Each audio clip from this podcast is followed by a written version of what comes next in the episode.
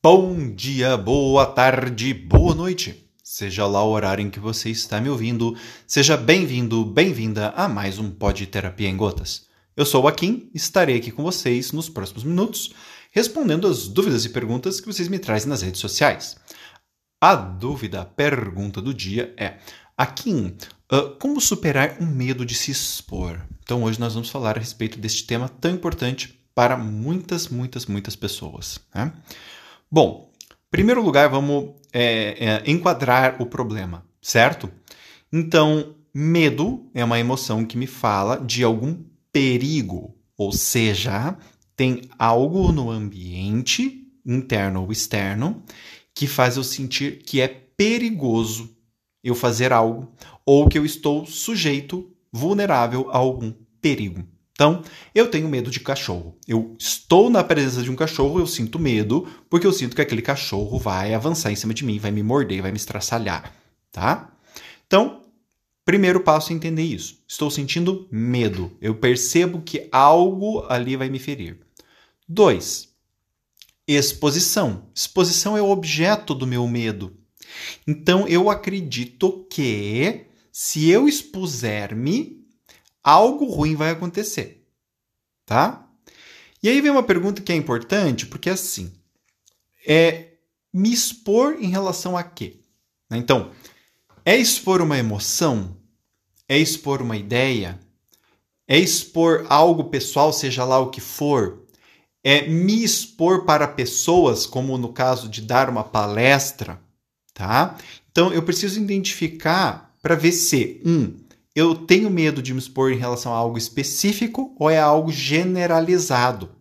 Tá? Então, por exemplo, eu posso não ter medo nenhum de, sei lá, de flertar com alguém, mas eu morro de medo de dar uma palestra para muitas pessoas, tá?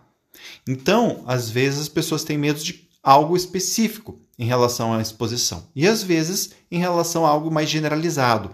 Neste segundo caso, geralmente tem a ver com eu me expor, né? Em qualquer coisa de, em, em, em relação à minha pessoa.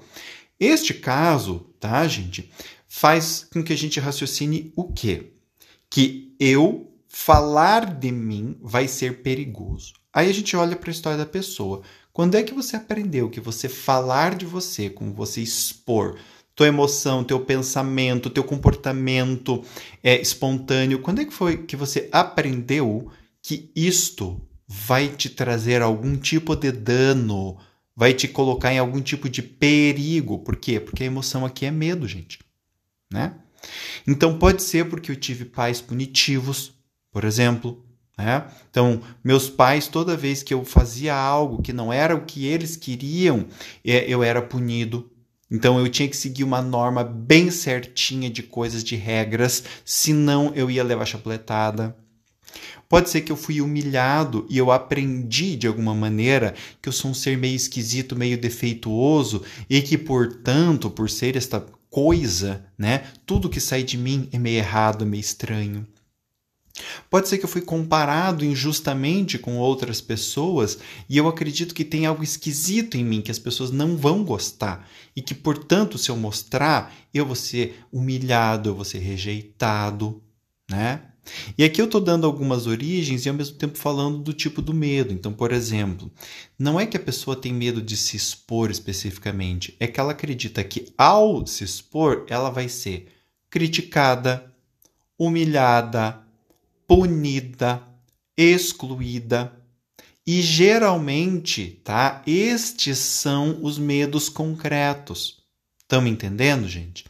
E aí a gente precisa trabalhar com isso de que maneira?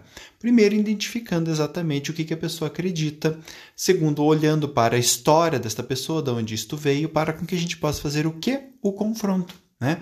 Porque, no fundo, é uma crença o que segura é, este medo de se expor. Eu acredito que, ao me expor, né, algo ruim vai acontecer. Será? Será mesmo? Então, por exemplo, será que eu sou estranho, esquisito e defeituoso? Será que isso foi algo que eu aprendi sobre eu mesmo? Eu sei que muitas vezes as pessoas têm o sentimento de que sim, de que elas são esquisitas, esqui- estranhas, né? Mas isso é um sentimento, não necessariamente é verdade.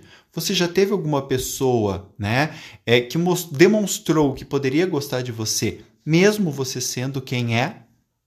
Você já viu pessoas com, entre aspas, o mesmo defeito que você e que são pessoas queridas?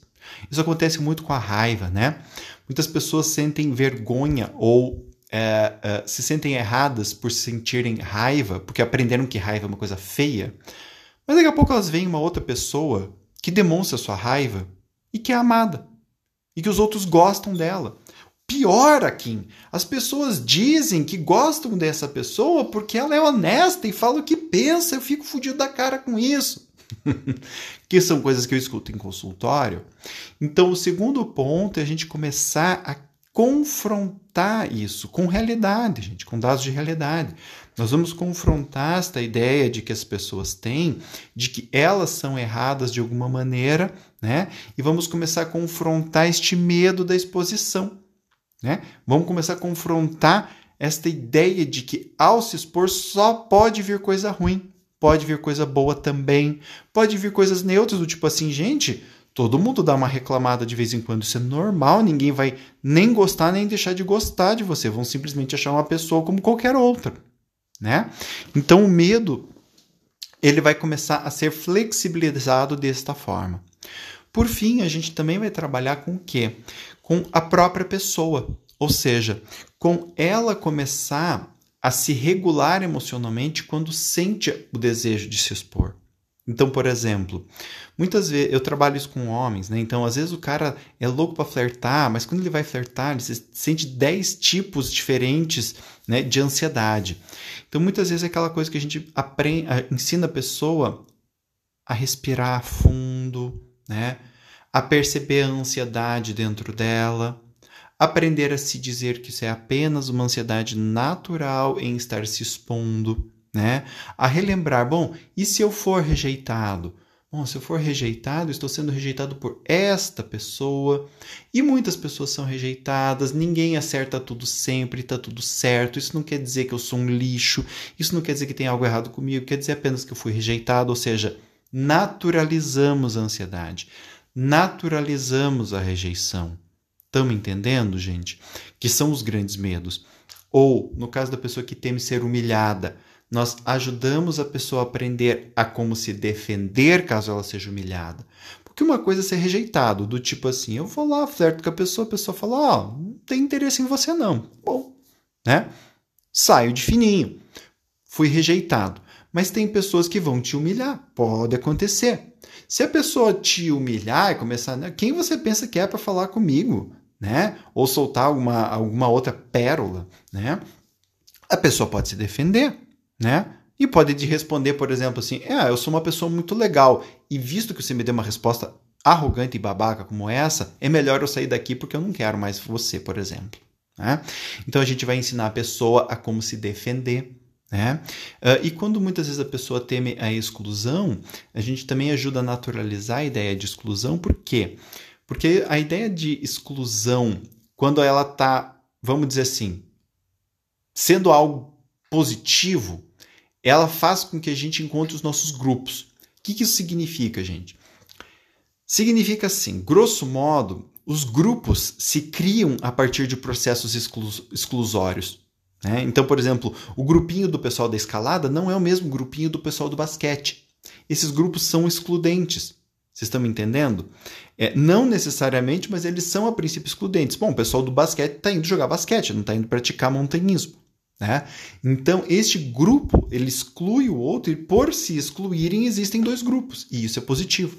Então, quando às vezes eu sou excluído de um grupo, é interessante que eu verifique que se aquele grupo não me aceitou, isso não necessariamente significa que eu tenho algum defeito, mas sim que eu não conseguiria fazer parte daquele grupo e eu posso ir buscar um outro grupo que me aceite, um grupo dentro do qual eu seja incluído. Isso é positivo para mim porque devo estar dentro do grupo que de fato faz sentido para mim, certo? Bom, então, grosso modo, é isso daí o trabalho com, né, superar o medo de se expor, que é a pergunta de hoje. Espero que vocês tenham gostado. Se você gostou ou não gostou, por favor, me manda um feedback. Você pode fazer isso lá no w w w ponto akin neto ponto com ponto b r. Lá no meu site, você vai encontrar acesso a todas as minhas redes sociais. Instagram, Facebook, Twitter, é, LinkedIn, tá? E você pode entrar em contato comigo por essas redes e falar, Akin, curti, não curti, ou me dar sugestões, né? Akin, ó, eu tenho uma dúvida, fala sobre isso, fala sobre aquilo. E eu vou estar fazendo aqui um podcast especialmente para você, tá?